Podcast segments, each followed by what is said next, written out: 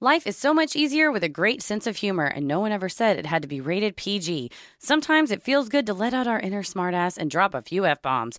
Smartass and Sass is a subscription box meant for unashamed mouthy mofos. Get your fix of brazen humor each month. Each box consists of one Smart and Sass t-shirt, between seven and nine unique items like mugs, lipsticks, posters, et cetera, and it's valued at ninety dollars. I'm currently using my little um, miniature office supply kit. I love miniature things. It's got some staples, some post-it notes, paper clips, and on the front it says, per my last email, which is um, one of my favorite way to begin emails in a passive-aggressive form. one hundred percent. And it's so great because it's great on the go. You can stick it right in your mm-hmm. backpack and take it with you. It also came with a little productivity pad that I've been using. It's oh, pretty, yes. Pretty cool. Use code CREEPY for fifteen percent off first-time subscription and shop orders. Cannot be combined with any other offer. One-time use only. And follow Smartass and Sass on social media for your daily dose of attitude. A college town is shocked by the heinous and violent murder of one of the city's most beloved journalists. For two years, the case was cold until an unlikely pair of suspects emerged. The only problem, there was no evidence linking either of them to the crime. Still, one of them confessed, leading to a years-long battle for justice. This week's episode is The Wrongful Conviction of Ryan Ferguson, Part one.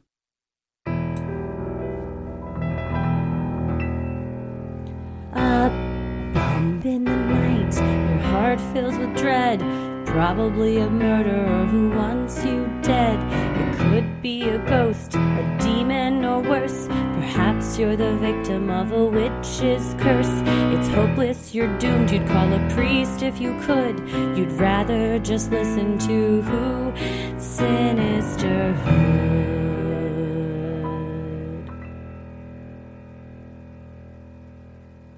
I'm gonna kill you.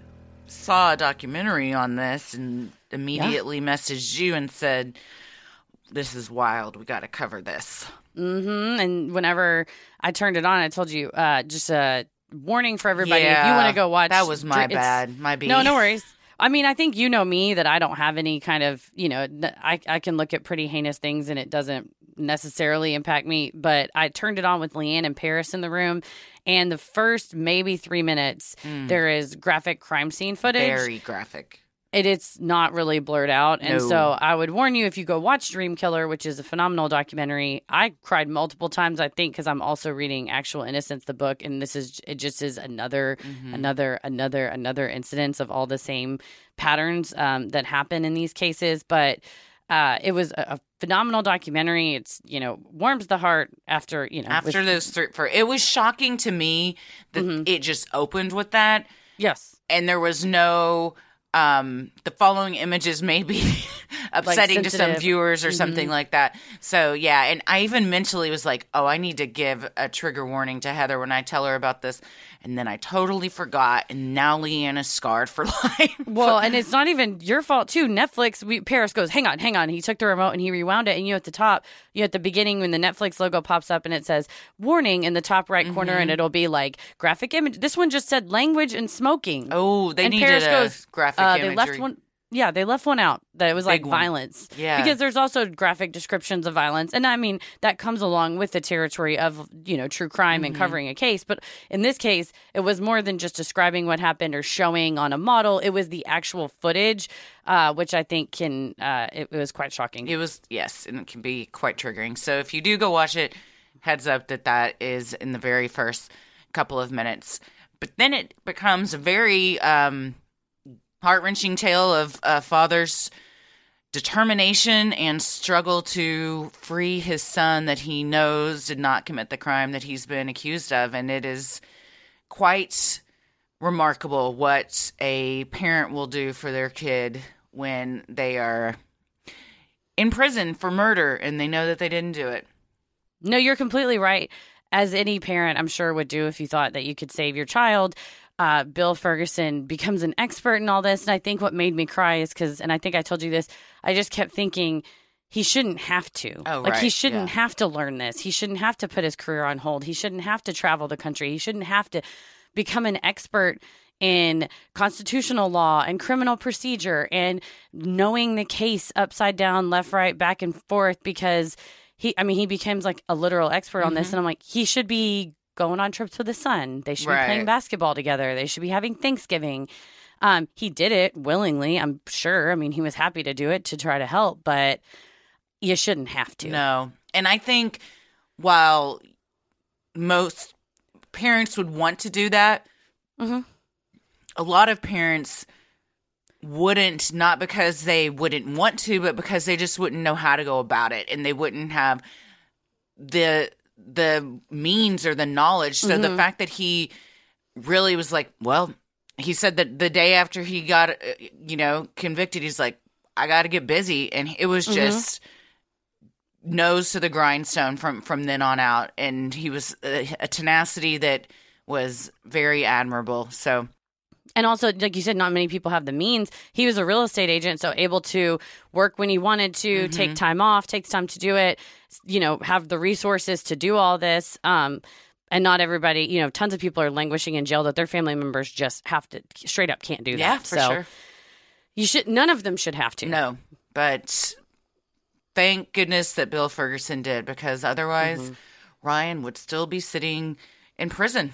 Yep, absolutely. For a crime he did not commit. And it's, this documentary really just shows how easy it is to be minding your own business, and the next thing you know, you're in jail for something you didn't do. It, I mean, I was watching it, and I was just thinking, man, the cops could just knock on my door right now and mm-hmm. say, hey, we heard that you were with such and such. We need you to come down to the station and answer some questions. And that could be the last time I see my kids and husband. Mm-hmm. So I did a, in in advance of this, I did a survey of my attorney friends and just started sending texts, and I just said, hey, would you just talk to the cops? If they said that you were, uh, they were questioning you regarding a homicide, would you talk to the cops alone? And uh, the responses I got were no, hell no, fuck no, L O L. And why are you asking me this? You know the answer. So there's, you know, a- at all times, I always say get a lawyer. Oh, one hundred percent. I am a lawyer. Get a lawyer. And if any anybody tells you only guilty people get lawyers, they're full of shit, and go, uh, my friend Heather is a lawyer and she told me that's not true and that I should have my attorney there. I haven't killed anybody. And if somebody knocked on my door right now and said, come down to the station, I would say, uh, I'm not coming willingly. Am I being detained? And if they arrest me and take me down, I am zipping my lip. You can scream in my face. You can say anything to me. I am not saying anything until the police, I mean, until my attorney comes. Where you get into an issue is somebody is nineteen. Yeah. Somebody has a history of substance use issues. Somebody seventeen is, at the time. Well, nineteen when they're arrested. Yeah. And have, has an issue of substance use, has been using that day. So their inhibitions are lowered. Mm-hmm. You get me after some M Cs. You never know. I mean, probably I think my, my instincts would kick in, but you never know. I have a couple of Palomas, some M Cs. Right. Things start to get wild. Or um, you just, I mean, and they... Cop, the cops know what they're doing. They're using fear tactics. They are screaming in your face. They're threatening you. They're lying mm-hmm. to you, telling you your friends in the other room they're about to flip on you. Your ass is on the chopping block for this. You're terrified. You're mm-hmm. young. Or they come in with a police yes. report that goes, look at this statement that says you admitted it to your friend. It's an official police report that we wrote that you don't know it's a lie. And all of that is somehow legal. Well, they got sued real hard yeah, for it, so yeah, no. Yeah. I just sat through, it was a little bit older, maybe like two or three years older, but um, a C L E on Brady, which is, we'll get into that in part two. It's real legally part two, but it was actually put on by the Texas Police Chiefs Association, and Art Acevedo, who is the former police chief of Austin, was one of the presenters. He went to Miami, and they had some issues, yada, yada, but he was like... For a while, he was kind of in the news a lot as being a really progressive police chief. And he said in his statement, I mean, in his speech, and the whole thing was about turn over exculpatory evidence to defense attorneys. You're a state actor, police officers, turn it over, turn it over, turn it over. Anything that could possibly, your your burden, the state's burden of proof is so high, anything that could help the defense, you have to turn it over. It's under the Constitution. Um, and he said, and I, I love the quote, he just said, we're not here to make arrests and to get convictions. We're here to find out the truth. Mm-hmm. And you need to remember, it's not do anything possible to get that conviction. It is we're here to find the truth, turn it over to the defense attorney so that everybody's on equal footing and we can all find the truth together.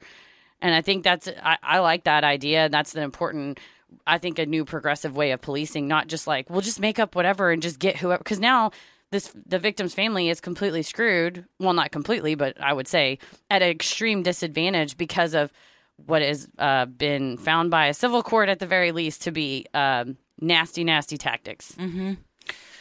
And then, like with all wrongful convictions, a killer is still out there. Mm-hmm. And the, you know, you undermine everybody's faith in the system, everybody's faith in the prosecutor, who's now a judge, everybody's faith in the police department, which hopefully they've had some, you know, revamping of their practices since this incident, um, because it's definitely never fun to get sued for millions of dollars for what you've done. No, uh, that's never happened to me either, but I don't want any of these things happening to me. None of this stuff that's happened, except maybe go on The Amazing Race. I would do want to do that, but you steal a decade from yeah. one person and now going on almost two decades from another person. So, yeah. Well, we're going to get into all of this, um, two parts. We're going to get into the background of these guys and the actual night of the murder in this one, and then the second episode will be a lot of legal stuff because there were multiple trials and multiple appeals, and then our favorite criminal defense attorney gets involved. Oh, big fan. Big fan. Kathleen Zellner. Super badass. Mm-hmm. So, yeah. Well, I'm Christy. I'm Heather. And let's get into it. Ryan Ferguson was born in the Northern Territory of Australia on October nineteenth, nineteen eighty-four. His parents, Bill and Leslie Ferguson, had met over a decade earlier while attending the University of Missouri in nineteen seventy-two. After graduation, the two married and began their life together. They wanted to travel the world and decided to fly overseas. They rented a car in Amsterdam and set out on the adventure of a lifetime. After spending a year in Africa, the Fergusons found themselves teaching at an indigenous village in Australia. It was here that their daughter Kelly was born. A few years later, Ryan was born in northern Australia. Man, they lived a life back then. Dude, just going... I, I am always so awe-inspired and envious of people that are... Like, yeah, fuck it. Let's just do it. Let's mm-hmm. just go over like- there. We'll we'll figure it out. Well, I mean, we'll work when we need where we need to. Mm-hmm. And yeah, he lied to a company that repaired boats and said he was a welder, so he could just well. I mean, we'll probably figure it out. It's fine. Yeah, you just hold the metal, the fire against the metal, and wear a mask. It's and then fine. They were like, um, you know, we could be a teacher at some villages and stuff. And they were kind of traveling through Australia and ran across a village that needed some, so they stopped there and. Then you, your daughter's born. I mean, like, that is all very courageous stuff to do mm-hmm. just when you're traveling overseas in a in a foreign country. And what a cool childhood for your kids, too, that they're that, – I mean, there's pictures in the documentary where Kelly's just, you know, in a backpack on Bill's back and they're out in Australia. Just, I mean, those are core memories of, of um, that shape you and, like, give you um, an experience that most kids do not have. Oh, yeah, and the pictures look like postcards. They're just mm-hmm. standing in the middle of a postcard. Mm-hmm. But they just would go, well, we'll drive. The truck broke down, so we stopped and we got a job so that we could make money to fix the truck. And I'm like, you should go where the wind takes you. Leslie Ferguson told the documentarians of Dream Killer that Ryan was... a real easy kid to raise. She went on to say that Ryan... was such a loving child. He, he would just come and sit on your lap and be comfortable there. Even during his teenage years, when most kids his age would find it embarrassing to show their parents' affection, Ryan didn't, according to Leslie. Ryan never really went through that. He would always give us a hug. A lot of kids his age wouldn't do that. Bill and his son were especially close. As a child, Ryan often accompanied Bill on his work trips. The two went camping, fishing, skydiving, and traveled around the world together. Bill told filmmakers, Ryan was a very curious uh, young man. He was very fit. He just... He was a great physical specimen. And that did not change. Yeah, it couldn't be said. I mean, he's uh, just personality-wise fantastic. But yeah, he was an athletic guy. He's uh, still is. I mean, we can say it. There's nothing wrong with saying he is very hot. He's very attractive. He's a handsome guy. He's a very hot guy, yeah. Um, he's uh, works out a lot. And then, like I, I was telling Christy... Uh, the personality behind it too. Yes. Like a oh, good heart, loves his parents, loves his family, that's kept even, his head above that's water. That's the most attractive, yes. Loves for to sure. read. Yeah, oh yeah, ten out of ten. Very um, smart. But him and his dad, that was their big thing, was they play basketball together. Yes, yeah. And th- seeing the two of them in the home videos of skydiving and just being so excited. And afterwards, Bill just goes up to him and gives him a hug. He's like, I've always wanted to do that with you, buddy. Just, uh-huh. I mean, the the bond between them was so strong. And it only increased once he was in prison because his dad just, I mean, worked Stuck day and night to, to get him out. Yeah. As did his mom, too. Oh, yeah. Well, and she, it's funny because they, it's, it, you know, you can't say, oh, one is more helpful than the other because they both took kind of different right. roles of his dad took the, okay, when I'm upset, I work and I'm more productive. And she was a lot more um, wanting to like be empathetic with him, bring mm-hmm. him his favorite treats. Like, so it, they, they each kind of took a different role that, I mean, I think were equally important. Absolutely. Ryan attended Rockbridge High School in Columbia, Missouri. His former childhood friend, Charles Erickson, also went to school there. The two had been close as kids, but had drifted apart by their high school years.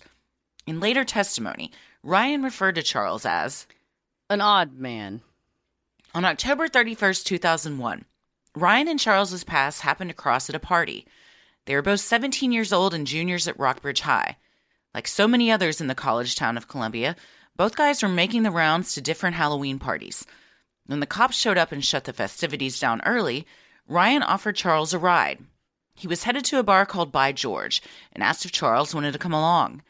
Ryan had no way of knowing that this kind gesture would forever change the trajectory of his life. Yeah, it was a pretty wild Halloween night for Charles. He, um, I mean, they were... They were both, partying. Well, and they were both about five foot six, weighed like one hundred fifty pounds, so drinks are going to start hitting you.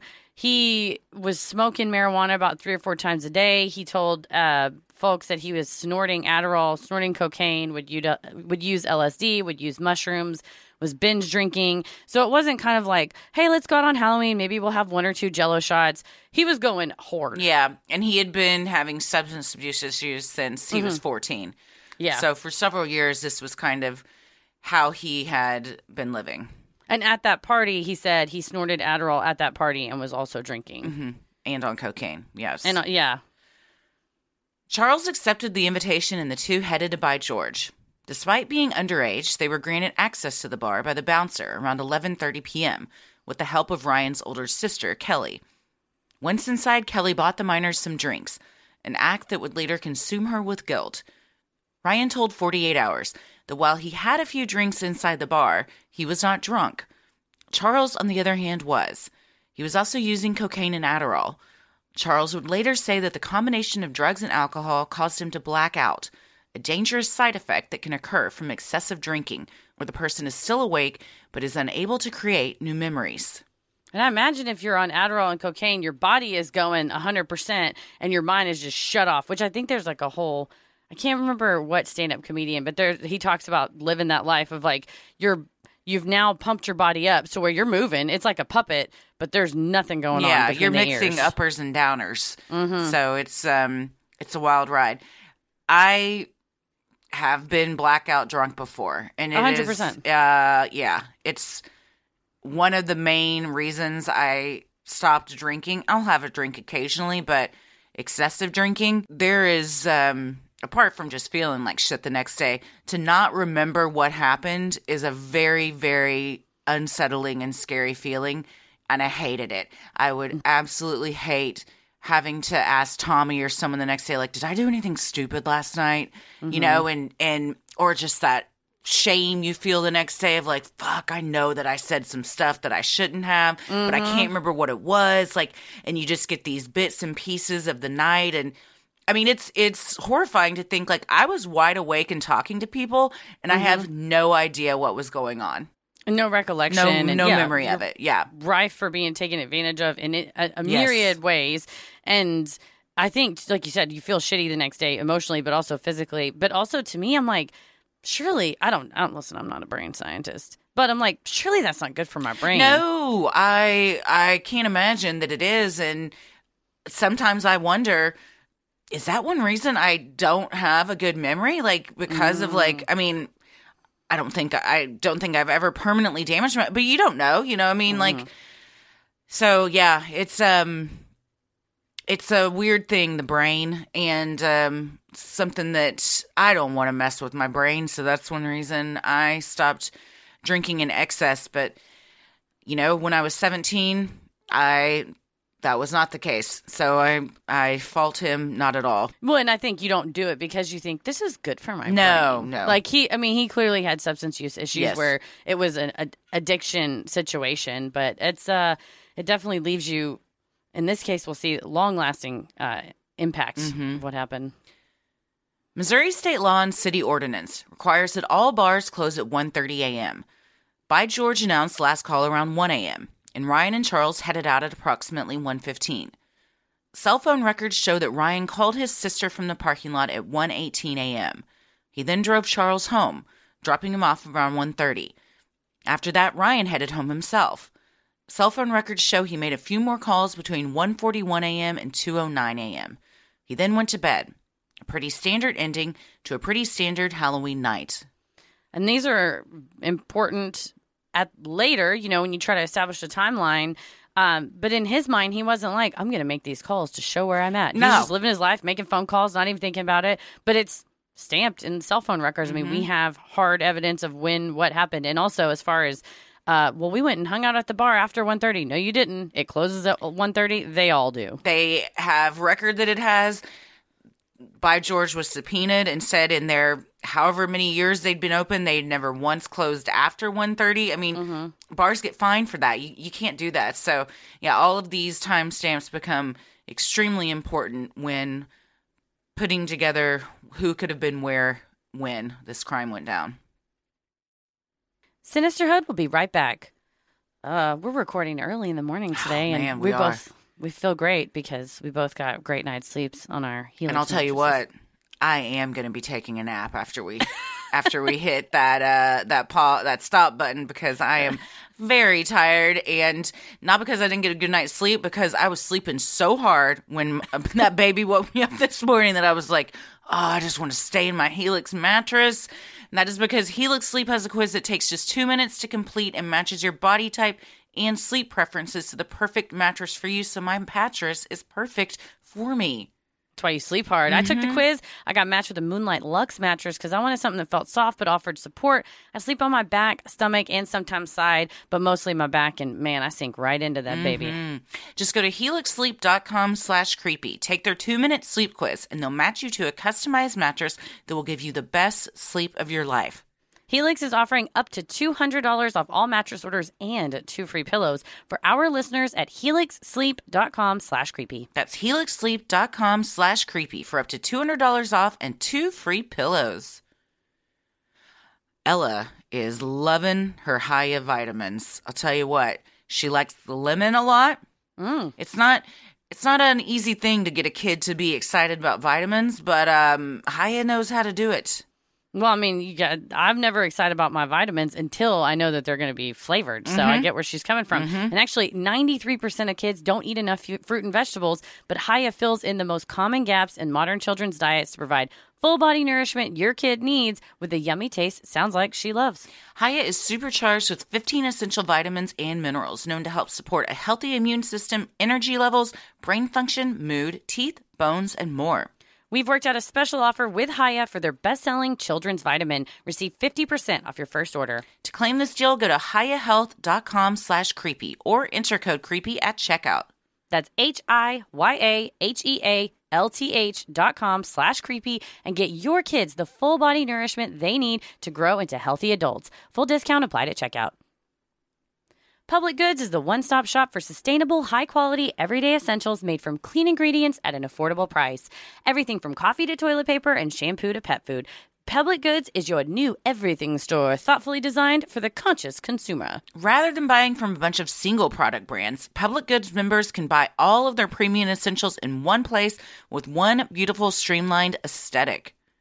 I love the fancy soap. It, it like looks fancy, but it's such a good price. But it's just very sleek and classy. And I will tell you, I'll huff that dish, dish soap all day long. Paris cooks. I clean-ish sometimes. But I'm happy to do my dishes because I can just smell the mm-hmm. good soap. It all looks burn so that, nice. And burn that candle. Yeah. Oh, my favorite candle. We've worked out an awesome deal. Receive fifteen dollars off your first Public Goods order with no minimum purchase. That's right. They're so confident that you'll absolutely love their products and come back again and again. They're giving you fifteen dollars to spend on your first purchase. You have nothing to lose. Just go to public goods dot com slash creepy or use code creepy at checkout.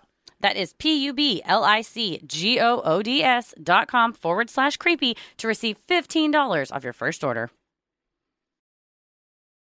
Around the same time Ryan was going to bed, Kent Heitholt, sports editor for the Columbia Tribune, shut off his work computer in his office at two oh eight a.m. Colleague Michael Boyd was the last known person to see Heitholt alive. Boyd was sitting in his car adjusting his radio when he saw Kent leaving the office. Boyd claims he chatted with Heitholt about work for about three to five minutes. According to Boyd, he then drove away around two twenty a.m., leaving Heitholt in the parking lot, alive and alone.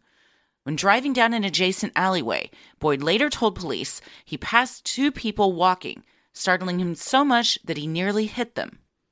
Well, and they, you know, it's hard to remember what exactly happened. So he, Boyd said, well, we were talking outside the cars. Then he said, well, no, I pulled around and it was through my window. And then he said, well, no, it was through the other window. But regardless, he, he said, no, we talked. We talked for about yes. five minutes. Yep.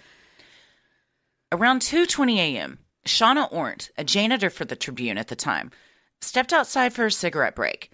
She noticed that Kent's car was still in the parking lot and that the driver's side door was open. Shauna told forty-eight hours. I had a gut feeling something was wrong. She called for her supervisor, Jerry Trump. Her suspicions were confirmed when she and Jerry saw two shadowy figures hovering over something on the ground near Kent's car. One of the men ran off. The other looked right at Shauna and yelled, "Someone's hurt out here, man." Shauna told forty-eight hours that the young man then casually walked away. Well, that's your worst nightmare, walking out of your office at two a.m. that anyone's in the parking lot. And your colleague is laying on the ground in a very bloody fashion. Yes, mm-hmm. it's um, yeah. it's terrifying. Well, yeah, you just expect it's nothing, and then it's the worst nightmare version yeah. of something. Yes, and very quickly. I mean, mm-hmm. he leaves his office around two oh eight. It's a short walk to the parking lot.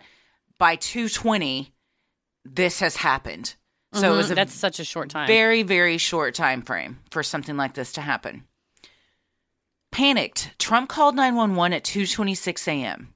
He said he could not identify any facial characteristics of either man. He noted one of them wore a baseball cap pushed back far enough for him to see the man's spiky blonde hair underneath. They were both younger white males, around six feet tall. When officers arrived and interviewed Ornt, she told police she saw the man standing near the back of the vehicle. Really good. She later provided police with a good enough description to make a composite sketch. And she also said that that man had blonde hair.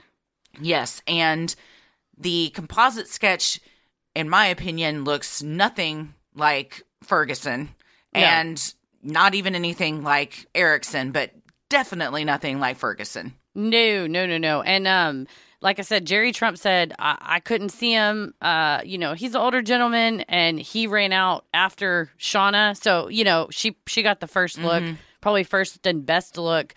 And, you know, like you said, it all happened so fast. But she was she was sure she, like, looked him in the face when he said, "Someone's hurt out here, man," and was sure in two different interviews and two different composite sketches that she, and, you know, composite uh, appointments mm-hmm. that they came up with the sketch. So she was sure about what she saw. And it was not either of the folks that end up in jail for this. Yeah. And they both said they were tall and skinny dudes. And mm-hmm. Ryan's five eight and Erickson's uh, five six. Yeah. They, uh, yeah, they're both five around five six. Yeah, yeah. They um they were definitely not six feet. Mm-mm. The crime scene was grisly. Kent had been both beaten with an object and strangled with his own belt.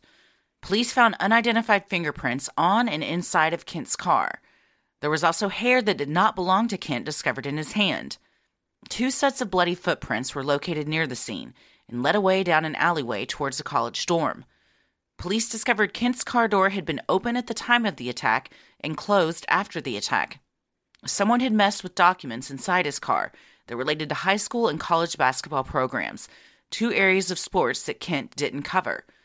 His wallet and broken glasses were inside the car, but his watch and car keys were missing.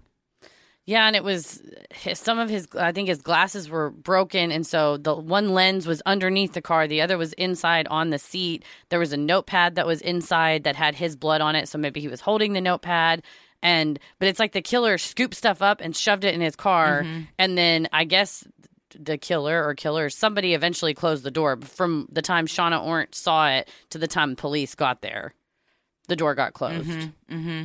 Or perhaps the um, the kids that walked up on it. Yeah, somebody closed mm-hmm. it.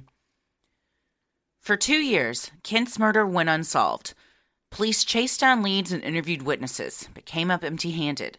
His family, colleagues, and community grieved the inexplicable loss. Unsurprisingly, the Tribune publicized the crime, hoping to find new leads. Then, two years later, in October of two thousand three, the Tribune ran a tribute article to their fallen colleague that gave them their biggest break yet. Kent Heitholt attended the University of Missouri in the nineteen seventies, where he studied journalism. It was there he met his wife, Deborah Evangelista. The couple went on to have two children together, Callie and Vince. Kent went to work for the Tribune as the sports editor in nineteen ninety-six. Deborah said her husband loved all sports, and his colleagues at the Tribune agreed. Joe Wall-Jasper, who took over as sports editor after Kent's death, told the Tribune, "He gravitated toward overlooked sports and gave women's sports equal attention as men's sports." Sports reporter for the Tribune, Russ Baer, kindly described his colleague to forty-eight hours. "Kent Heitholt was a big, bubbly, friendly bear of a man. You know, a good guy, very relaxed, very friendly, very laid back." Indeed, everyone that knew Kent spoke of his kind heart, warm personality, and his genuine desire to see others succeed. Colleague Teddy Allen told the Tribune, "He got along with people because he was sincere and hardworking and an example of how to do things the right way and still have fun. He helped young writers and young wannabe writers. Heidi didn't give up on people." The night of his murder, Kent celebrated his fifth anniversary at the Tribune.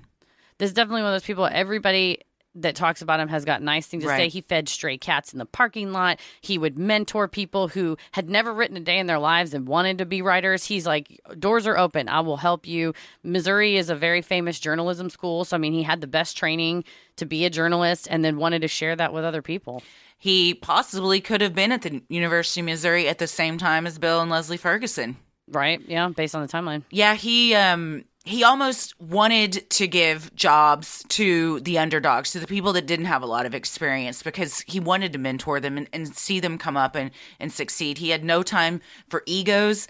Mm-hmm. All every everyone on his team said he just he didn't um, hover. You know, he wasn't mm-hmm. he didn't micromanage, but if you ever had a question and went to him, he always had a joke. He always had a sincere answer. He always took care of him after meeting a deadline. They all went out and he would pick up the tab. And he was just a really, really nice guy. All the pictures of him.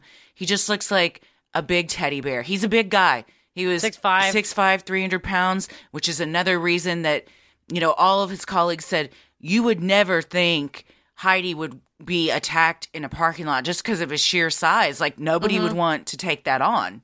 Mm-hmm, for sure. And he, I mean, that late late night working, and you think, I'm a big guy. I'll be, I can walk to my car. It'll be okay. I can say hi to my colleague. It's a well-lit parking lot for the most part. Mm-hmm. I mean, there's. It's not like it's, a you know, a, a dark um, lot blocks away. It's right outside the office mm-hmm. building. They were working on a deadline, so that's why they were there so late.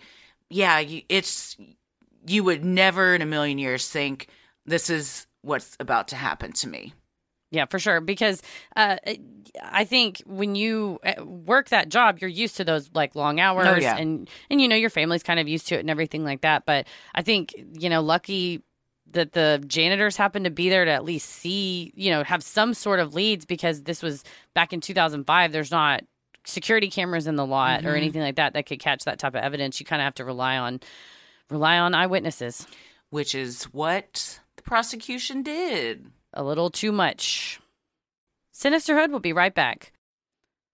Um, this is a horrible fact I'm about to tell you about myself personally, and nine out of ten Americans. We suffer from some type of gut issues. Ooh. Gas, bloating, diarrhea, acid reflux. This is the life I have to lead, so... Well, lucky for you, we have a good probiotic that can help you with all of that. Probiotics are supposed to be an easy way to support your gut and immune system. But according to research, ninety-nine point nine percent of the probiotics on the market die in your naturally harsh stomach acid before they get where they're needed. I know that's happened to me before, but not anymore. With Just Thrive, studies have proven that Just Thrive's proprietary formula arrives one hundred percent alive in your gut so it can do what it's designed to do. It's vegan-friendly, gluten-free, dairy-free, histamine-free, and non-G M O, and safe for just about anyone at any age, including kids and moms-to-be. Plus, it's been loudly endorsed by some of the biggest health luminaries on the planet. So if you're looking to give your body the crucial immune and digestive support it needs so you can feel your absolute best, there's nothing like the award-winning Just Thrive probiotic. Get fifteen percent off when you go to just thrive health dot com and use code CREEPY at checkout. Element is a tasty electrolyte drink mix with everything you need and nothing you don't. That means lots of salt with no sugar. It contains science-backed electrolyte ratios, one thousand milligrams of sodium, two hundred milligrams of potassium, sixty milligrams of magnesium with none of the junk, no sugar, no coloring, no artificial ingredients, no gluten, no fillers, no B S. When you sweat, you lose sodium. When sodium isn't replaced, it's common to experience muscle cramps and fatigue. I suffer from charley horses in my oh. thigh, and also I have the worst overnight calf cramps mm-hmm. that'll just knot up in the night, and I know that I have been neglecting myself when I get that, but just swig some Element, and it goes away. There Good you to go. go. Element is so sure you'll love their products and come back for more that they're offering you a free Element sample pack. That is eight single-serving packets free. Just cover the cost of shipping, five dollars for U S customers. Get yours at drink element dot com slash creepy. This deal is not available on their regular website. You must go to D R I N K L M N T dot com slash creepy. Soft, cozy, sustainable. Three words I don't usually use when describing my underpants, but that all changed when I tried Parade. Parade makes sustainable, creative basics so soft and comfortable that you can't wait to put them on. This company launched only two and a half years ago with the mission to make underwear more accessible, inclusive, and self-expressive. Since then, they've sold over two million pairs. I filled that shopping cart, and I uh, got some underwear, got a, a long sleeve tee, got some bralettes, and uh, I got it was some great. P Js. Oh, yeah. Everything's so soft and seamless. Mm-hmm. I love it. It was easy to find my size, too. From extra small to triple extra large, Parade's inclusive sizing means you will have zero trouble finding that perfect bralette or pair of underwear. And for every Parade purchase you make, they give back to organizations that support reproductive rights, racial equality, and L G B T Q plus communities. Upgrade your top drawer with an exclusive twenty percent off Parade. Go to your parade dot com slash creepy and use code creepy to get twenty percent off. That's your parade dot com slash creepy. After seeing the two thousand three article in the Tribune, Charles Erickson began to question his memories from that Halloween night, or rather, his lack of memories. Charles had experienced a drug and alcohol-related blackout. His recollection of that night was spotty. And after reading the article and seeing the composite sketch Shauna Ornt had described to police, Charles worried he had been involved in Kent's murder. And that's um, severe, severe, like, blackout when you think I could have done this murder. But yeah. when he got home, he had no blood on his clothes, Mm-mm. no blood on his hands. No, I mean, he had no facts or details about the crime scene, but still he had that. He could, he became obsessed with it. Uh, yeah, there's... um.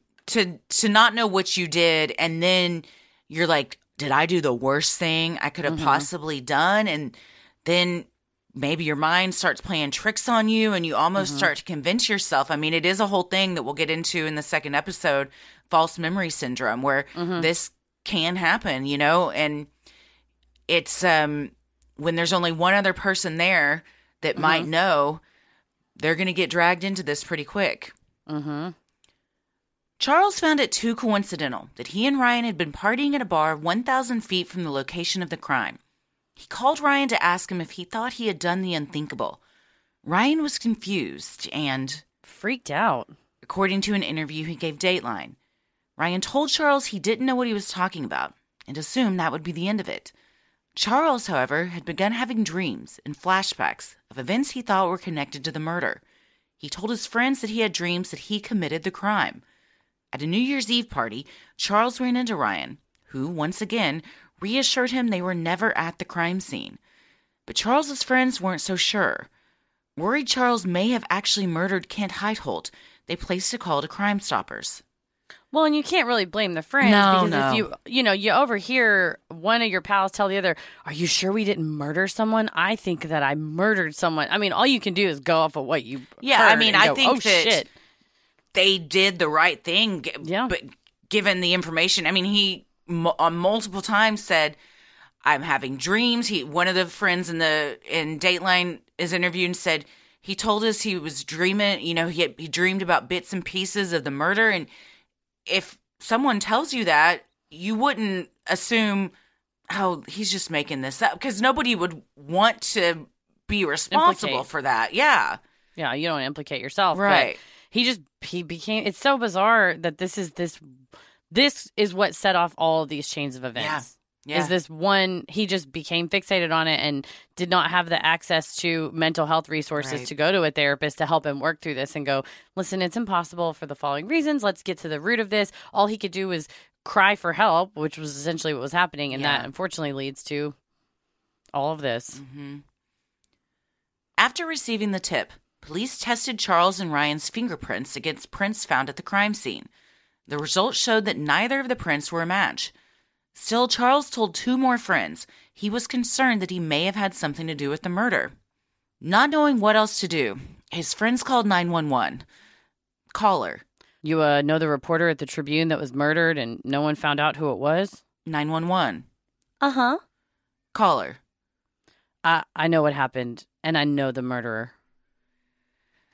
This is, um, it's a, I mean, there's a lot of nine one one calls placed in this this whole case. The nine one one operator, you can hear that she's like, "I'm about to get a confession to the mm-hmm. from the person that did it." She just goes, "Uh-huh." Like, okay. "Yep, I know what's uh, I know about that." Yeah. And mm-hmm. what do you do? Go to the police station, call nine one one? You're just like, if I know this and I don't say something, mm-hmm. how am I going to live with myself? Because yeah. they're assuming this is true. You know, I mean, I haven't seen anything from those friends since then, but I imagine you're like, "God damn, living with some guilt," you know? Well, yeah, you know, you just say, some, like I said, someone comes up to you and goes, "Oh my gosh, like I killed someone and I totally, you know, black, blocked it out and now it's coming back to me. I don't know what to do." You think, well, it's, you know, the right thing to do, I guess. It's the family's asking for answers, the police, everybody's asking for answers, and you go, "I can just tell you what I know, and that this guy told me he did it. Yeah. That's all I can tell you. You take the investigation the rest of the way," which they try to match it to the crime scene and it doesn't match, in which case you go, "I don't know what this guy's talking about, but he didn't do it because we have physical evidence that he didn't do it." That's not, that's not what happens here. They're like, "Square peg, round hole, fuck it, get a hammer." And like you said, he's crying out for help and he doesn't mm-hmm. have the means for mental health resources. At this point, when he is repeatedly confessing to something that they have evidence that he was not a part of, mm-hmm. you need to call in some therapists. You need to get him help. Mm-hmm. It's not just continue to interrogate him and um, lead Threaten. him down to answers that you want to give. And get him some help. This was in two thousand three. Or, Who's to say if maybe it would be different now? But mm-hmm. it certainly wasn't then. No. Despite the evidence at the crime scene having cleared him as a suspect, Charles Erickson was brought in by police for questioning on March tenth, two thousand four. Columbia detectives John Short and Jeff Nichols proceeded to interrogate the now nineteen-year-old. Throughout the interrogation, Charles repeatedly said he didn't remember anything, that he had had dreams that seemed to be bits and pieces of the crime, but that he couldn't remember important details. He told them candidly at one point, "It's just so foggy, like I could just be sitting here fabricating all of it." Still, the detectives took turns hammering away at him. When Charles couldn't provide the answers they wanted, they fed them to him. When Detective Short asked Charles if he knew what was used to strangle Kent, it was apparent Charles did not. Charles: "I think it was a shirt." Short: "Well, I know it wasn't a shirt." Charles: "Like may- maybe it was a bungee cord." Short: "Well, we know for a fact that his belt was ripped off his pants and he was strangled with his belt." Charles: "Really?" Short: "Does that ring a bell?" Charles: "No, not not at all. I, I might not even know what I'm talking about. I, I don't know if I'm just flipping out. I'm making presumptions based on what I I read in the newspaper." These interrogations are hard to watch.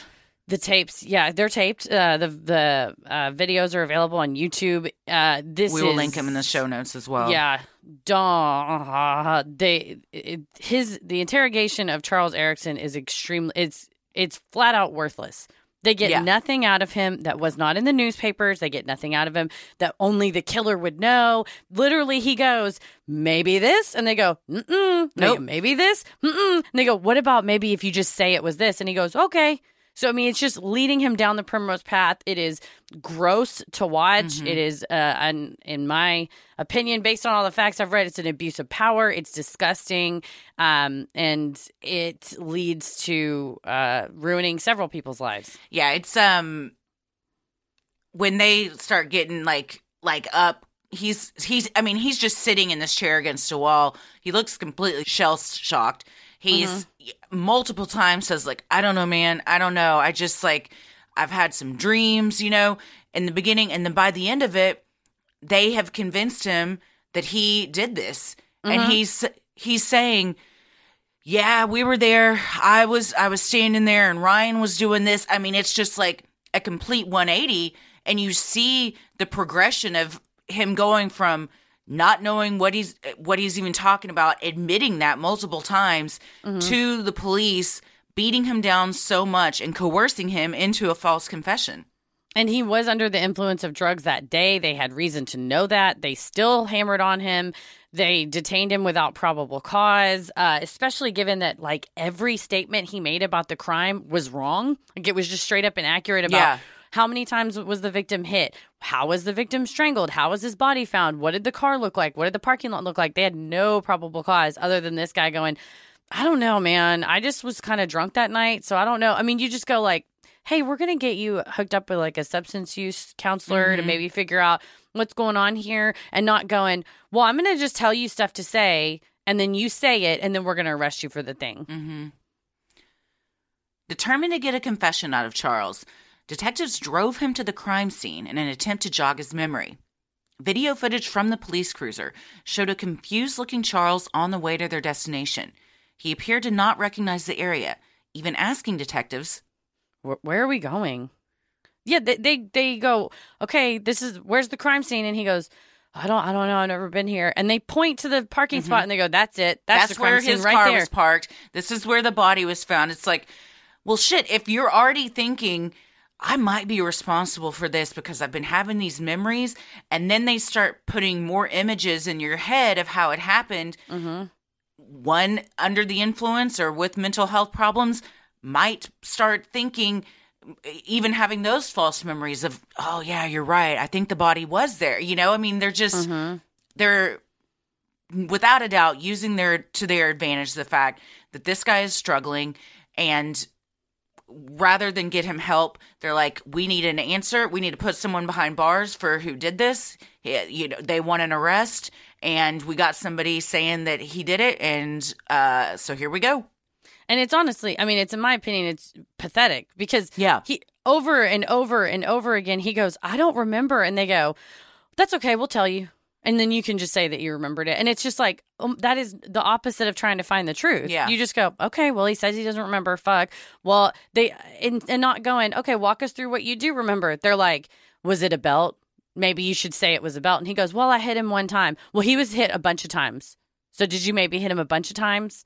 Yeah. And they interrogated him for several hours in a row. They kept him either confined to the room or they put him in the police cruiser. I mean, you start to get to a point where someone is nervous, scared, nineteen years old. They will say whatever you he want to say. He does not have a lawyer present. No lawyer. Not even like a friend, a mom. Can we call your your family member? Mm-hmm. You want to bring a buddy down here? I mean, it is uh, it's rough to watch. Yeah. And they're not so blatant to say, we're going to tell you what to say. No. But mm-mm. that is very implied by everything that they're they're. that they're doing. I mean, it's it's just shitty police where you watch it and you're like, this is a, you guys are a joke. Yeah, try harder. Yeah, or just like, I would be mortified if I watched those interrogation tapes back and I was those detectives. Well, and esp- or let their boss to go, yeah. oh, God, what did you do? Mm-hmm. And especially with the timeline, he starts saying, okay, well, we left the bar and then, you know, all that stuff. And it's like, th- none of this none adds of it up. fits. No. None of it fits. The puzzle doesn't fit and you're just cramming it down. Yeah. In an effort to corroborate Charles's story, police initially interrogated Dallas Mallory on March tenth, during the time they were also interrogating Charles. Mallory was an acquaintance of Charles, and the two had been at the same Halloween party on the night of the murder. During his interrogation, Charles mentioned he and Ryan had seen Mallory in a car with two female companions, stopped at a red light near the bar. So two other detectives go and pick up Mallory. And bring and, him in, and so now they're in. each being questioned in separate rooms. Mm-hmm. Detectives confined Dallas to a small room and screamed at him because he would not agree with the officer's version of events, according to a civil complaint. Police nevertheless wrote in a report that Dallas saw Charles and Ryan the night of the murder, that Charles told Dallas the pair had beat someone down, and that Charles was holding something in his hand at the time. Police showed Charles this report containing Dallas Mallory's statement, claiming it proved Charles had done it. It was later revealed that this statement was fabricated, and Mallory never made those statements to police. Yeah, they picked up Dallas Mallory like around ten a.m., and uh, he's like, I've never been to that bar. I did not see Charles in downtown that night. And they said, okay, well, if you're so sure, would you do a computer voice stress analysis? Those have been found to be like fifty percent accurate. Um, he's like, yeah, I'll do it, which, again, get a Don't, lawyer. Yeah, I'll but I mean, lawyer, these the, they're all young and... You Screaming, know, yeah. when you think that you're like, I know I didn't do this, so I'm just going to tell the truth and then it's going to be over with. And mm-hmm. that's not how it happens a lot of the times. And that's why even if you are innocent, always have a lawyer present. For sure. And and they go, okay, we're going to put you on the stress analysis machine. Did you see uh, Ryan and Charles the night of the murder? And he says no. He said no. Mm-hmm. He said no. He said, um, I couldn't have. My license was suspended for a D U I. Mm-hmm. I didn't have a car. I wasn't even in that area that night. Mm-hmm. And so he tells him all this, you know, quote unquote, fails the stress test. That's only fifty percent accurate. Uh, one of the officers just writes a report that says, yep, he saw him. He said that he was fidgety, which they spelled fidgety wrong, that he um, had beat someone down, that he had had something in his hand. They couldn't remember what he had in his hand. And then, yeah, the cops go in and go, hey, look, your friend Dallas Mallory's in the other room. And it's exactly like you said that, you know, you were seen downtown. And this person whose brain is scrambled from that night right. going, oh, oh, God, well, I must have been, I must have said that. He must have seen me, when it's literally was just made up. Here's a question. If they don't present that at trial, is that legal to do in an interrogation? Uh, well, in this case, I would say, so you can lie during an interrogation. Right, right. And I have to look at Missouri specific law. But the problem is they fabricated police reports, and they later, like I said, they get sued civilly for it, for violating this, the defendant's civil rights, because you are acting under the color of law. You're acting under your duty. You also just have to ask yourself, as a citizen who pays taxes, right? Do you want your cops to do this? Right, yeah.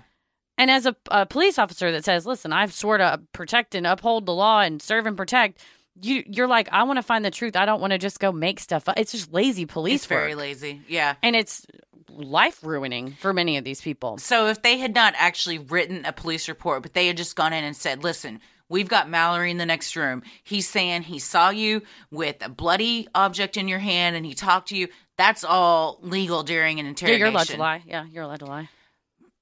Man, that doesn't sit right with me. I'll look up, I'll, before we, let me make a note. I'll look up the Missouri law on it and other other laws, and we'll go over that in the next one. But uh, yeah, off the top of my head, I believe you can just, it's fine.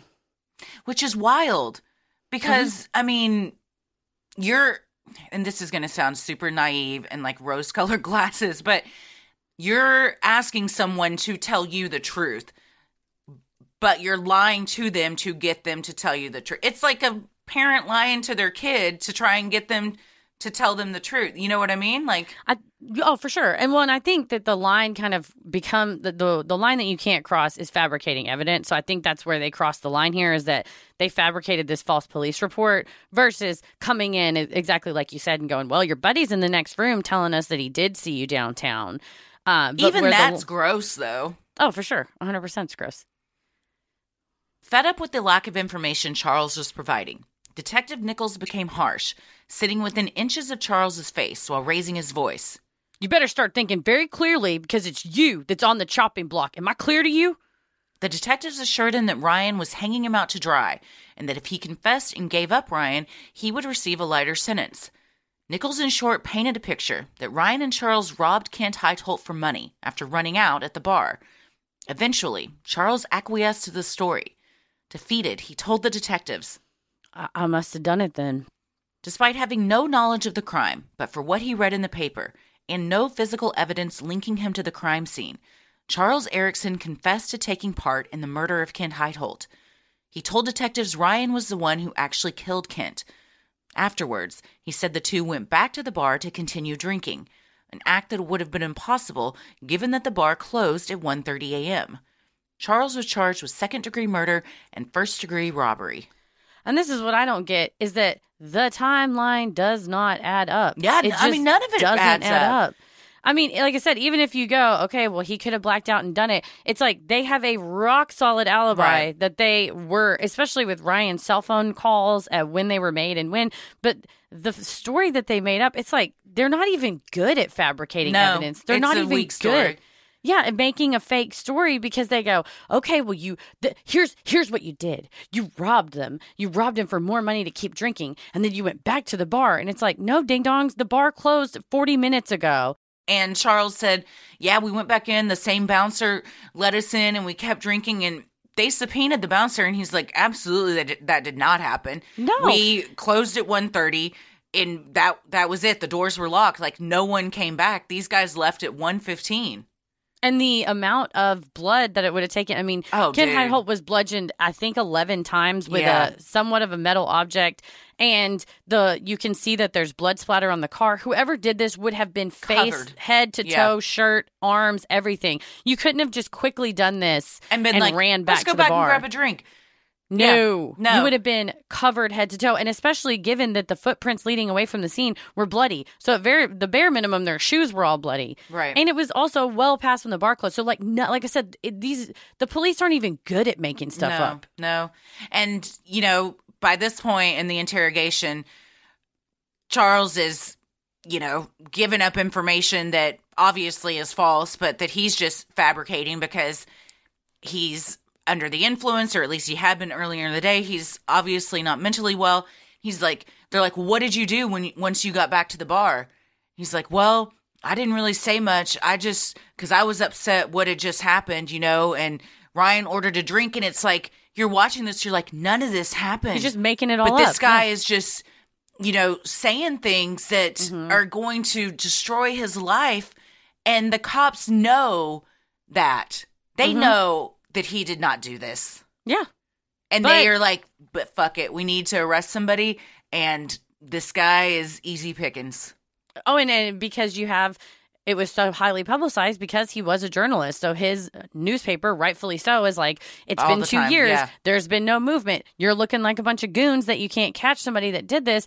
But the answer is not... The answer is we keep looking, that we don't yeah. let this go cold, that we keep pursuing leads. The answer is not shove this square peg in this round hole and go, well, whatever. He, we just screamed at him until he admitted it, so it's fine. It works. Yeah, not um, not once was, um, you know, uh, the last person to see Kent alive fingerprinted or um.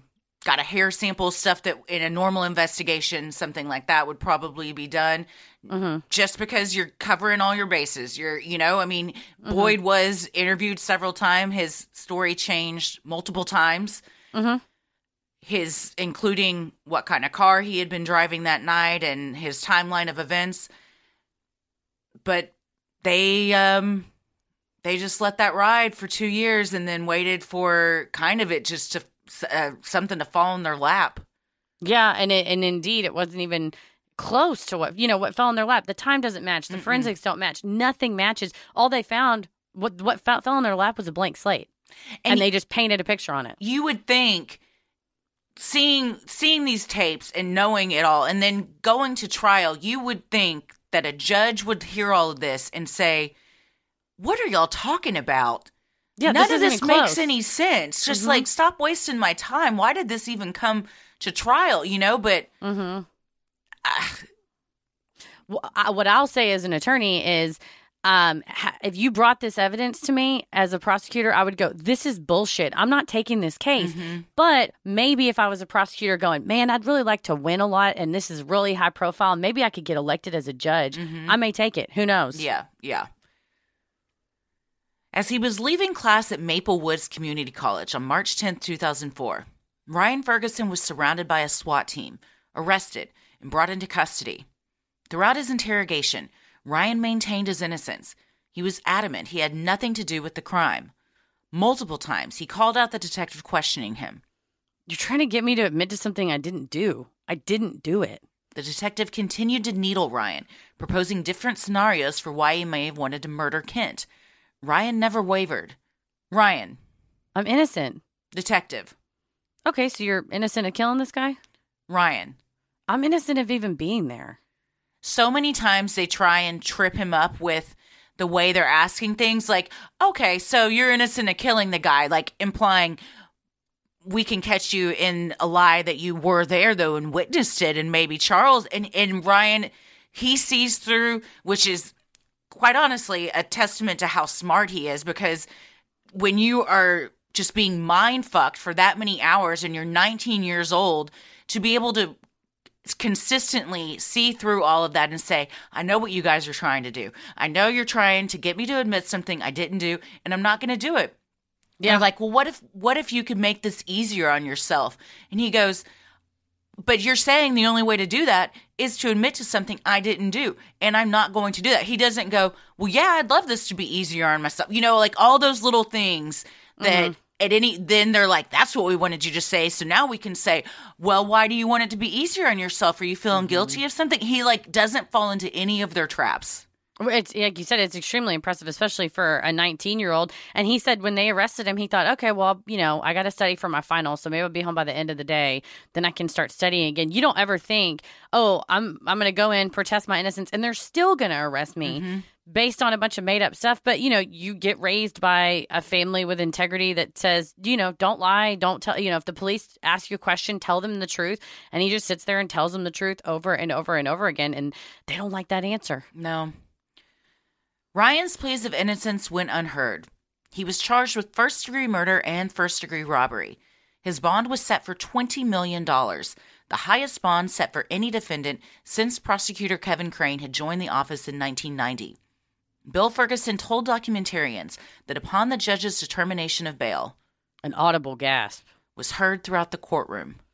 Yeah, and Bill didn't find out he got arrested until a journalist showed up at his doorstep yeah. and said, do you have any comments on your son being arrested? And Bill said, what? And the journalist goes, oh, no, you don't know. The uh, and Leslie got a call from a friend, and she said, no, this has to be a different Ryan. There's no way that th- this could happen. And then they're like, no, this is our worst nightmare. I mean, I don't even know if it's your, it is your worst nightmare, but you don't normally think this could be our worst nightmare. Oh yeah. I mean, you're going to be in denial. And also Ryan Ferguson's a pretty common name. Like she, mm-hmm. she's not wrong to go, oh, well, it could be a different one. Uh, this I think is the, the twenty million dollars bond is the first piece of evidence I have, in my opinion, that this was a dick swing for this yeah, prosecutor, yeah. that it was a show off.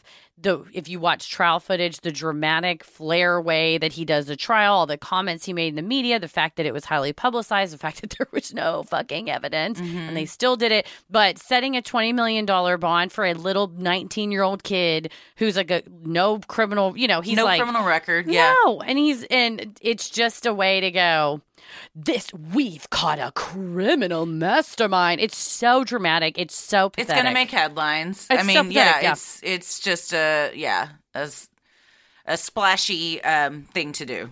Oh, for sure. That's a great way to put it. It was splashy. Ryan's trial opened on October seventeenth, two thousand five.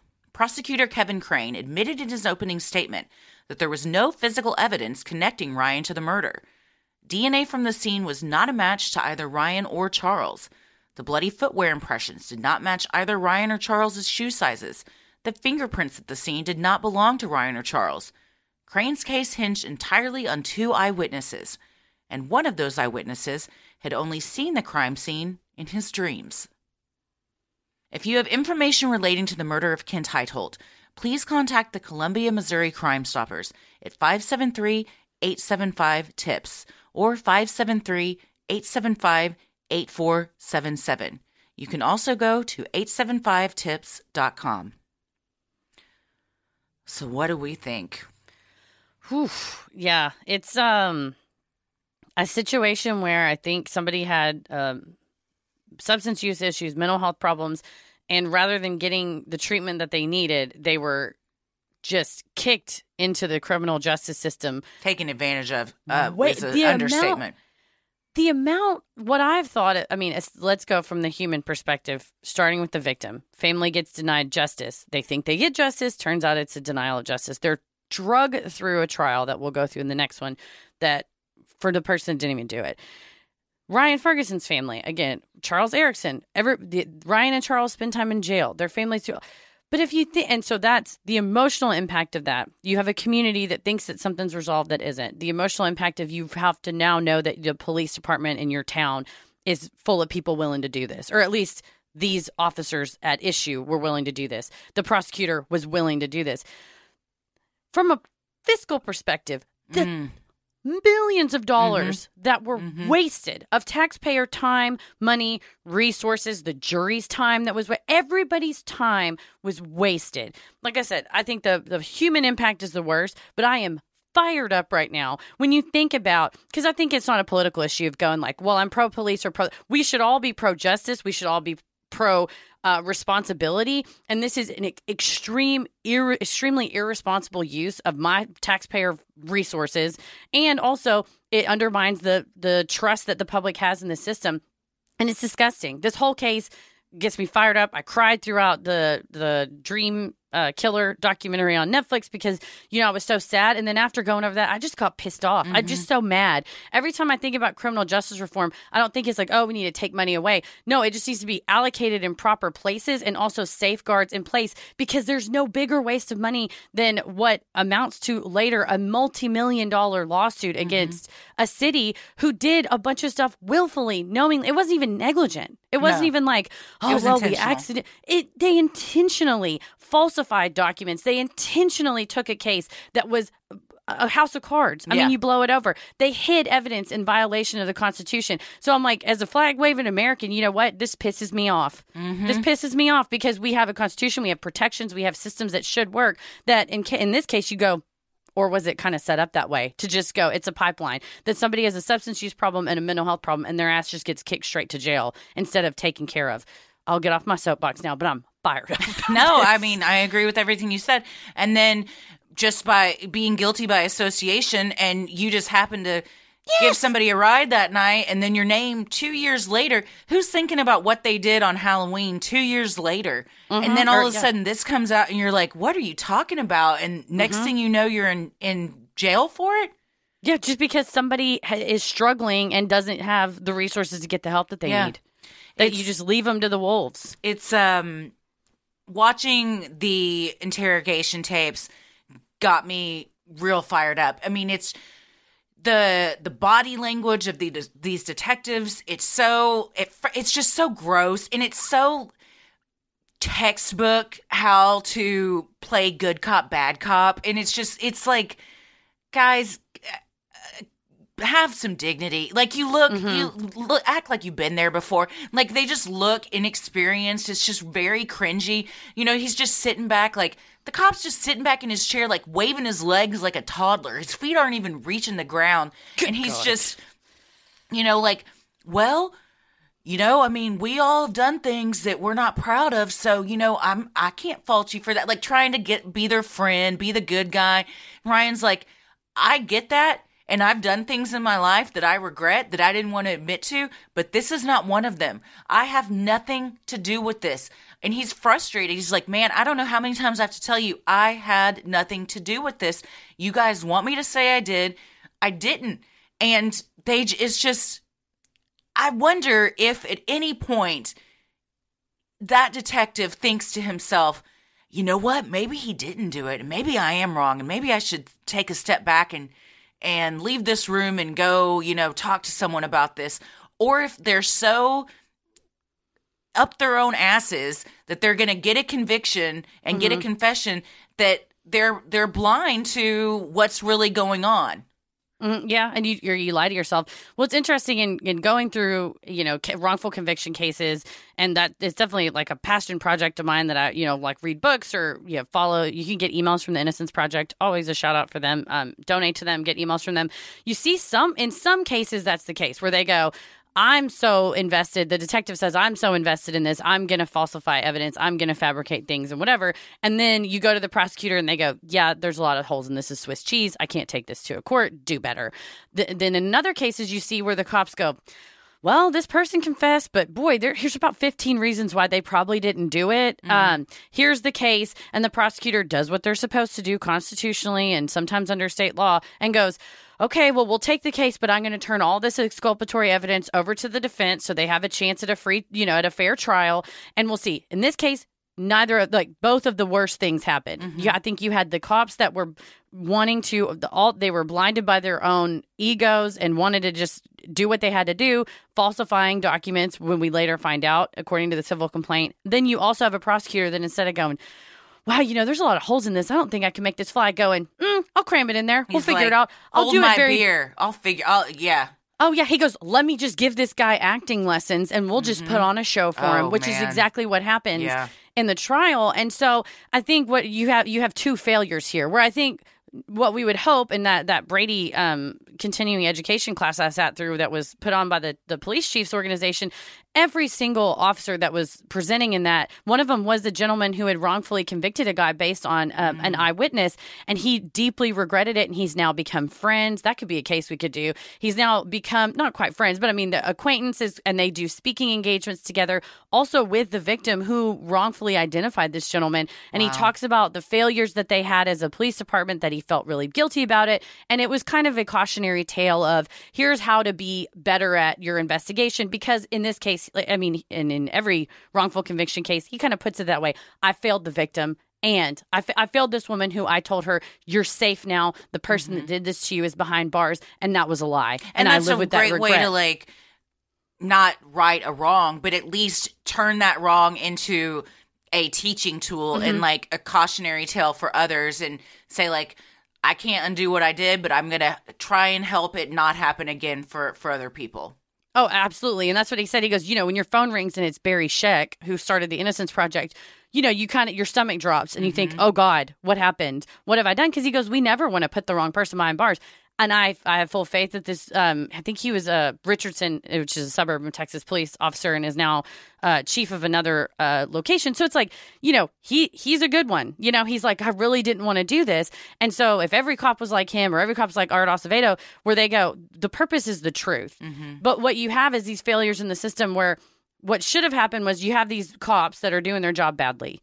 And they're just doing what they have to do to get this conviction because it's in the newspaper, and maybe they want to get a, um, you know, they want the arrest so that they can get a promotion or whatever, which I don't think that's the vast majority of police, but it's definitely, we're all, you know, a lot of us are all pushed by our own ego.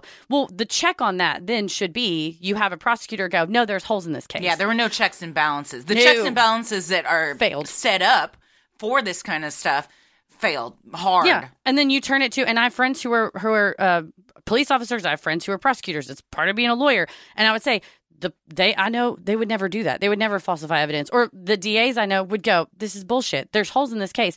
But in I this would be case, embarrassed to take this. It's to embarrassing. Trial. Yeah. Oh yeah. yeah. When I was working on one of my Innocence Project cases, was a well, it wasn't a case, but it was a research project of like, well, you know, how do you figure out what to do when you find out a prosecutor has either withheld evidence or falsified evidence?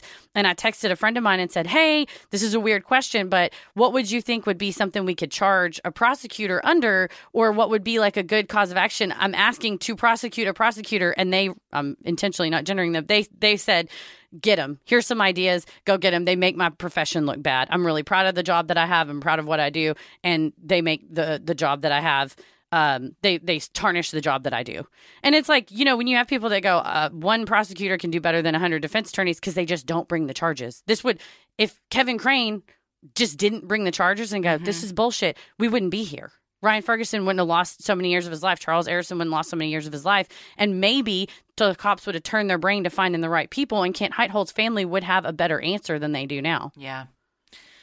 It's, um, I can't say it any better than you did. Uh, it's just fucked up. It's fucked all the way around. That's uh, my uh, summation. That's, you know, summation of it all. Yeah, and um, the biggest time lost is uh, a decade of someone's life in prison, and somebody else that's still in prison for this, and also that there is still someone that brutally murdered an innocent man just walking around, just out free, just doing whatever. Yeah, horrifying. Yeah, it's truly horrifying. It's um. It's just unfathomable. You watch these things, these documentaries, and you think, God damn, this happens a lot too. Oh yeah, yeah, yeah. This is one that we happen to have heard about. That yes, like right? I said, his he Ryan Ferguson is very privileged to have a father who had the resources to fight for him, to have the resources to spread his message. It just so happens it gets picked up by national media. It just so happens that a famous Uh, exoneration attorney happens to see it, and the thousands and thousands and thousands of applications that come into not just the Innocence Project, but tons of other um, exoneration and uh, you know organizations every year. Just you know, like you kind of go, well, everybody's going to say they're innocent or whatever. But I think the estimation is something as high as two percent of people are wrongfully convicted. Mm. Which sounds low, but I'm like zero percent of people right. should be wrongfully convicted. I mean, convicted. It's not low when there's millions of people in the prison and system. That's exactly what it is. Yeah, when you do the numbers, that's a ton of people, yeah. and so and not enough resources. So that's why it's important to have, you know, conviction integrity units and know who your D A is and make sure, you know, you text me the other day. You're like, hey, we're we were talking about like there's going to be uh, the election for the mm-hmm. district attorney is coming up, and we were talking about pros and cons of different um, candidates and everything. So. Being uh, keeping your finger on the pulse of what's going on, and uh, you know your city. Usually, it's like your council um, elects a police chief, and you know making sure you know who your council person is. You know what their feelings are. Um, so I think we get kind of. I know I get you know you kind of go okay. What's the big picture? We need to do sweeping reforms, right. but all I mean a ton of this stuff absent like a Supreme Court case that says okay, well you can't you know you have to turn over exculpatory evidence, which is Brady, which was like a nineteen sixties Supreme Court case. But everything, a lot of everything else is piecemeal. It's local and it's state. Mm-hmm. And so getting involved and knowing and making sure your, your you know, politics or your wants for the system, how you think it should be kind of aligns with who's in charge. Yeah. But fucked all around. You nailed it. you yeah, nailed well, it. We will get into um, the fucked all around trial, uh, per- plural, and um, appeals yeah, and all mm-hmm. sorts of stuff in the next episode. It's wild.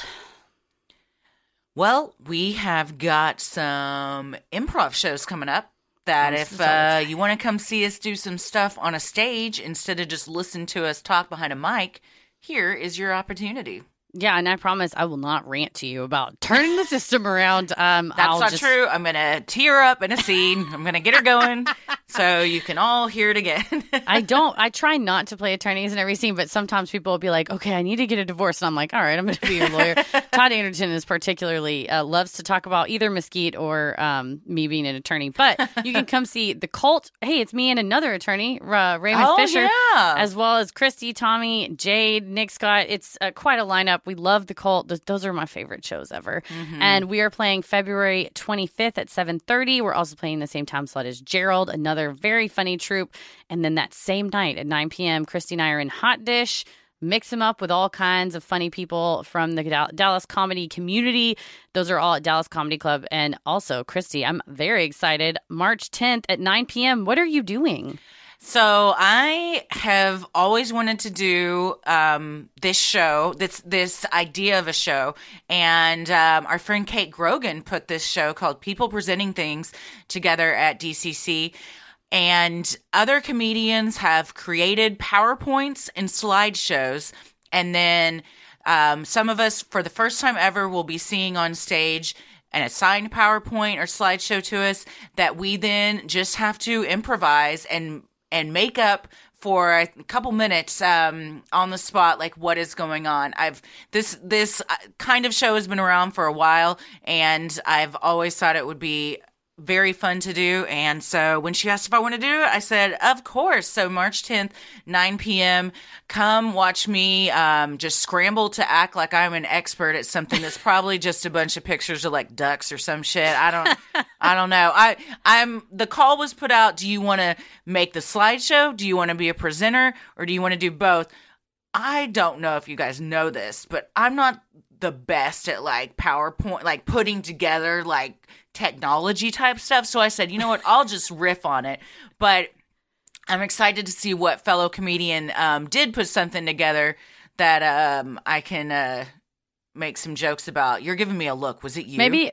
No, I haven't yet, oh, okay. But I'm going to message Kate Grogan after this and ask her if I can make you a PowerPoint. Oh, man. If I they haven't, if it hasn't already been decided, I'm sure it hasn't because it's in March. I couldn't do the one in February um, because we have Hallmark After Dark. Oh, so yes. um, ask her if you can do the one for uh, the one in March. Oh, my gosh. Let's see if I think of something. And that, then you um, can come watch. And then everyone can come sure. watch um, how Heather tried to stump me. I'm trying to think of all the things you've told me, like, I don't understand this or I hate oh, this. Anything and with I'm geography, like, I am I feel like um, Jim when he's like, I know what Pam likes, but more importantly, I know what she hates. Yes. So um, uh, that'll be fun. We'll see if we can World do that. World Earl. World Earl. World Earl. Stop saying Worldger. Worldle. Worldle. Word, word, Wordle is something we're all playing, but Worldle is one that is like Wordle, but it's just geography. It is so effing hard. I got nothing, man. I'm so bad at that. It's uh, it's so hard, and I laughed out loud at myself at how bad I was doing the other night. So yeah, anything geography or science related, uh, it's going to be a lot of just made up bullshit. But um, yeah, I couldn't do the one in February because of Hallmark After Dark, which is That's a right. very fun thing we have coming up in just a couple days. Yeah, after you're going to listen to this on Wednesday, February ninth, and tomorrow. So Thursday, February tenth, you got to come hang out with us on uh, Crowdcast. We're doing a Valentine's movie and kind of Mystery Science Theater three thousand kind of riff on it. We did it at Christmas with uh, The Spirit of Christmas, which was about a lady who makes love to a ghost. So, so great. We'll see what this one's about. Uh, we picked it based just on the log line. So we we watched part of the trailer and stopped and thought, you know what? We're going to save it all. So we haven't seen so it. Good. We've only read the, the quick log line of the movie. Um, so, yeah, that would be February tenth at eight p.m. Central. And if you're listening to this after February tenth, no worries. It's available on demand. So go to Patreon and you can uh, check it out on demand. Someone said they listened to the December one as like a way to unwind. They're like, I just turn on the old mm-hmm. Hallmark After Dark and listen to it. And I'm like, that's I love that. That's so nice. We also got the docuary discussions going on, and so excited. In February, every Friday at twelve thirty Central Time, we live stream and just an open discussion of a documentary we watched that week. The documentaries are listed on our Patreon. Last week was Hands on a Hard Body, which I'm still thinking about. Yeah. So good. Did not disappoint. Uh, this week it is Minding the Gap, which I've also heard great things about. I'm going to be watching it tomorrow night. So I'm, I'm excited. I'm very excited about that. Yeah. But and it's on Hulu. I things. found it. I found it on Hulu. Nice. So the Hulu. Hands on the Hard Body, I was at brunch and I told uh, Megan and uh, Darby, a friend of ours, and I said, oh, yeah, it's Hands on a Hard Body. And Darby goes, that was my bucket list. She said, I wanted to do that contest oh, wow. so bad. I said, well, well, go check it out. The documentary is great. And so you can watch Hands on a Hard Body and then go back and watch. Might not want uh, to do it after you watch the documentary.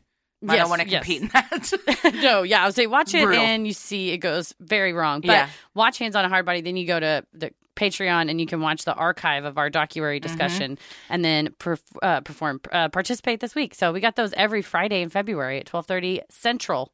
What, Heather, do we have coming up in March on Fridays? Oh my goodness. We should have done this at the top of the show. I was thinking we should have earlier. We are going to do Freaky Friday. We're going to just start doing Freaky Friday. Every Friday, we're going to just read uh, letters from you. Folks send us stuff in. They tell us about when they've seen uh, a ghost or had sleep paralysis and something standing at the end of their bed. They've had a brush with true crime. They've had an alien encounter. Seen U F Os. Yeah. You've seen U F Os. Uh, something deja vu, psychic. You had some sort of incident that uh, that occurred. Anything freaky. We want to hear about it on Freaky Friday. If you, for instance, if you switch souls with Jamie Lee Curtis and, you know, you. Oh, yeah. That was, you know, that's going to be something we want to hear about. Mm-hmm. So we have a form, sinisterhood.com slash Freaky Friday. Um, it gives you some info on there about kind of like what we're looking for. There's a drop down menu. Give us your name, your pronouns, and uh, type out kind of what's happened. And then we'll get on here and read it and talk about it because we've just gotten so many great stories.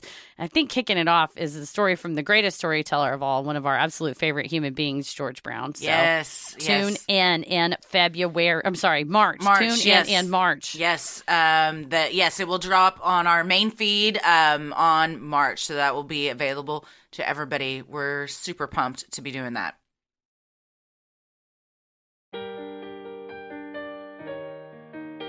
We love providing Sinisterhood to you at no cost, so if you like what you hear, consider supporting the show by donating to our Patreon.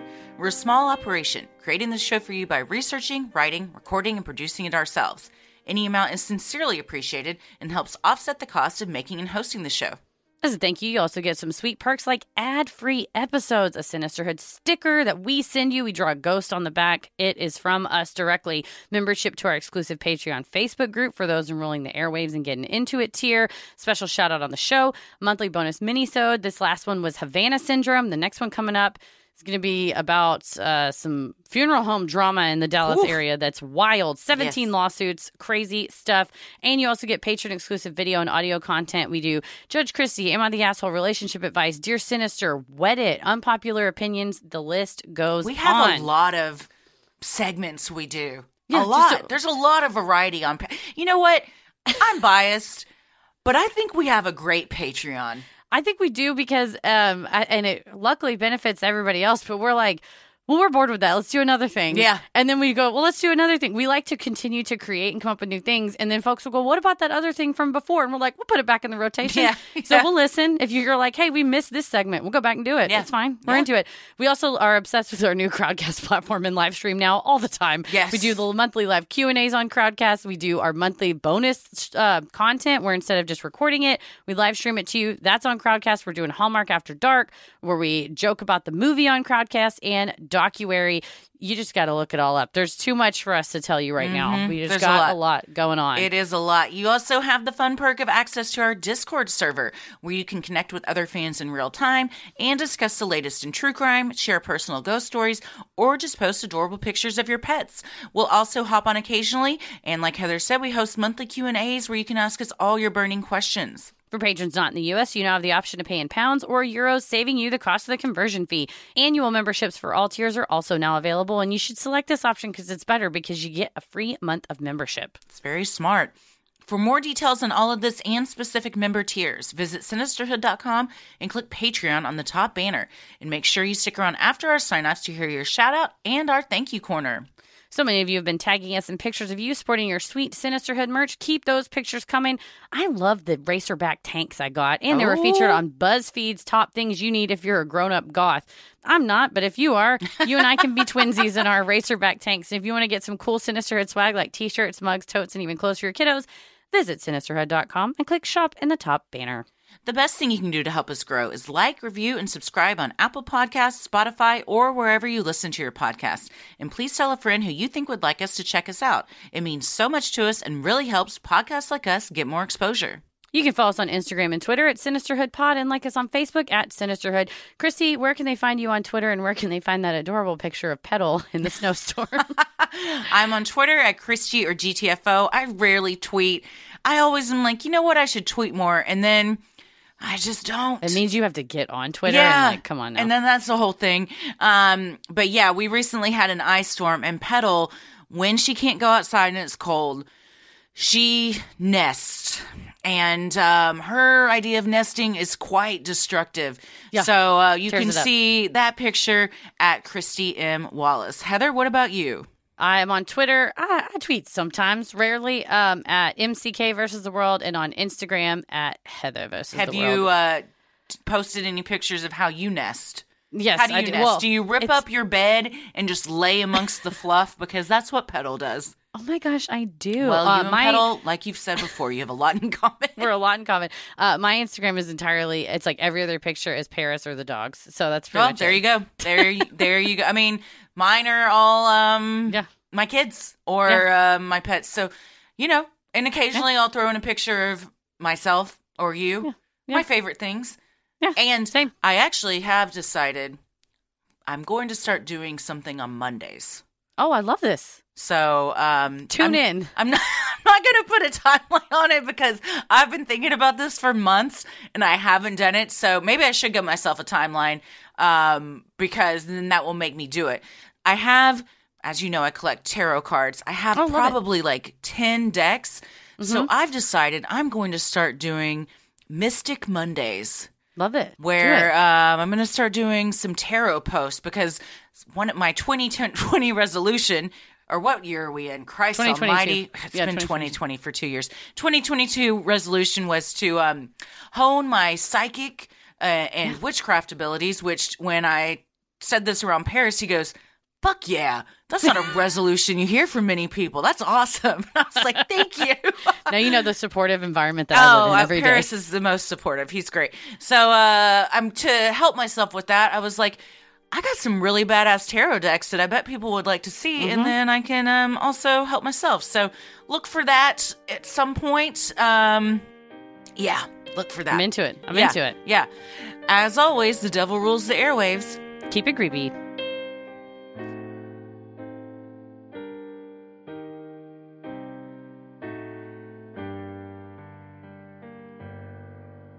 Hey, everybody. Thank you so much for supporting the show on Patreon. Here are your special Patreon shout-outs. Sarah Kuntz. Jennifer Krawick. Aditya Romanowitz. Leanne Gloss-Vighetti. Lindsay Witt. Megan Stanford. Brittany Luckett. Nicole Rich. Colleen E. Bobby Chapman. Alyssa Birchfield. Robin. Mary Robles. Shannon Marie. Beth Francis. Brittany Beckworth. Amanda Chapman. Sydney Gleisner. Allen. Marley Allen. Megan. Mar Swanson. Sadie Westfall. Seda Stearns. Dana Halbert. Kala Byrne. Ashley Newhouser. Samantha Marie Wari. Salvador Rodriguez. Thank you guys so much for supporting the show. We couldn't do this without you. We hope we said your names correctly. We appreciate you so much. We also appreciate Emily Smith. Yes, this is our thank you corner.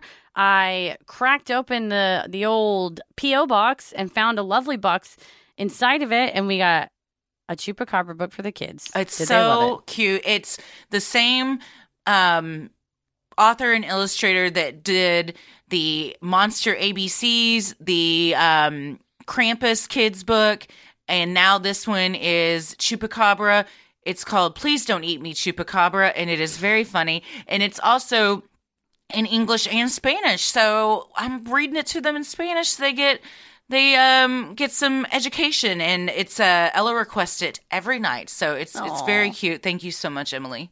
And also inside the same box was a bag of Bunch of Crunch, which we talked about, and she wished me a lovely bridal shower, and so I truly appreciate it. I, I've been snacking on the Bunch of Crunch here and there. It's great. It has a resealable top, so I could Ooh. like have some, put it back, have some, put it back. Nice. Sometimes just have some. So thank you so much, Emily. We really appreciate it. It was very lovely. Stay safe, stay healthy, and keep it creepy. Sinisterhood.